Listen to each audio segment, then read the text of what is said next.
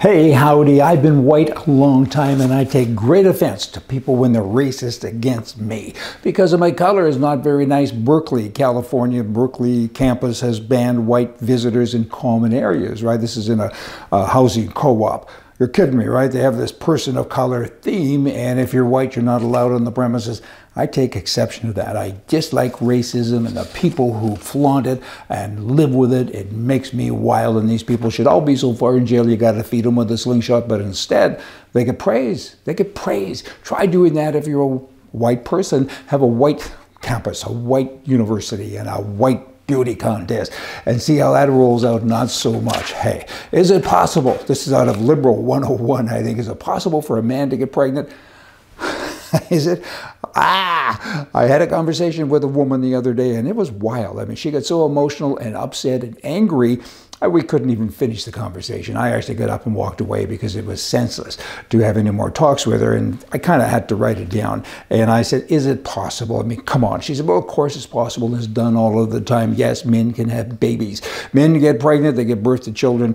In fact, it's uh, probably a lot more common than you think, Brian. I said, No kidding. I mean, even one would be a lot more common than I thought. Give me more information. And she went on and on to say, You got to understand the wordage. Firstly, she said, If you're born a woman and then later, later you identify as a man, you're now a man and you get pregnant and so you have a baby.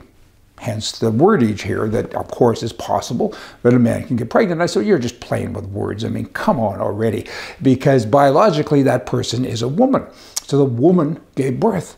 And she got so mad at me. She said, No, no, it's a man. And I said, So if I identify as a horse, and a horse takes more than a year to have a baby, I can have a baby horse? Are you kidding me? I mean, how can you even talk like this? Why are we having this stupid conversation? Gender identity, it's a crisis with you people because you haven't got a mind. And boy, was she upset. I was too, a little bit, I guess, kind of, sort of. But she held her ground. She believes it. So many liberals do. If you identify as something, that's it. You're it. So if you identify as a dog, go buy dog food. Really, you're a person. Get over yourself. And men can have babies. And you're seeing this now all of the time. They're doing something to our brains. And it seems to be working because everybody's emotional about this and gets upset. Yeah, yeah. Wow, men can have babies, of course it's possible.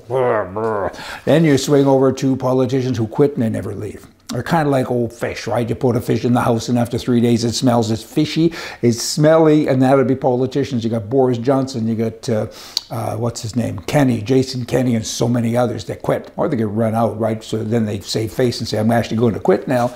Months later, they're still there, and they're what are they doing? They're not doing good things because you quit please go away. They just don't want to do that.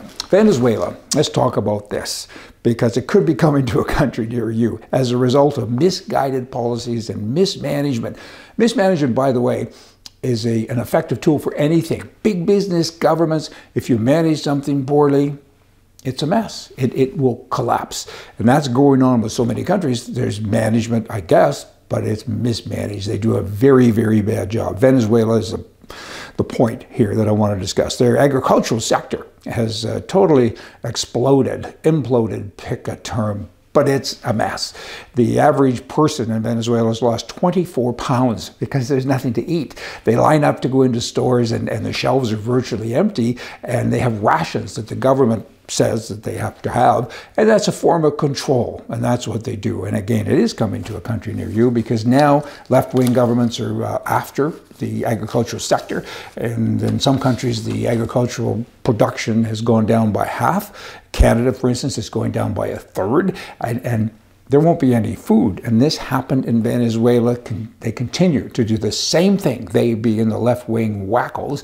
They do the same thing that has been done in so many other places. It can't work. Socialism doesn't work. It's been tried for thousands of years. It doesn't work.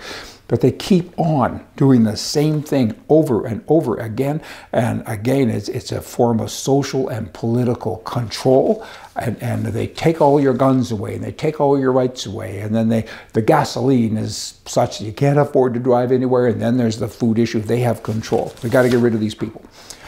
On another topic, I see this all the time. People move to a place, from a place, and want to make the place they came from the same as the place that they came to, from which they want a good place, and that's why they left that place and came to this place. There's a place for stupid and there's a place for evil, and it seems to be out of place with me. In other words, when you come to a new place, get new yourself. Kind of get rejigged. Well, yeah, I mean, people from California move to Nevada as an example, and they vote exactly the same as they did in California. And it's because of their vote in California that California became a mess, right?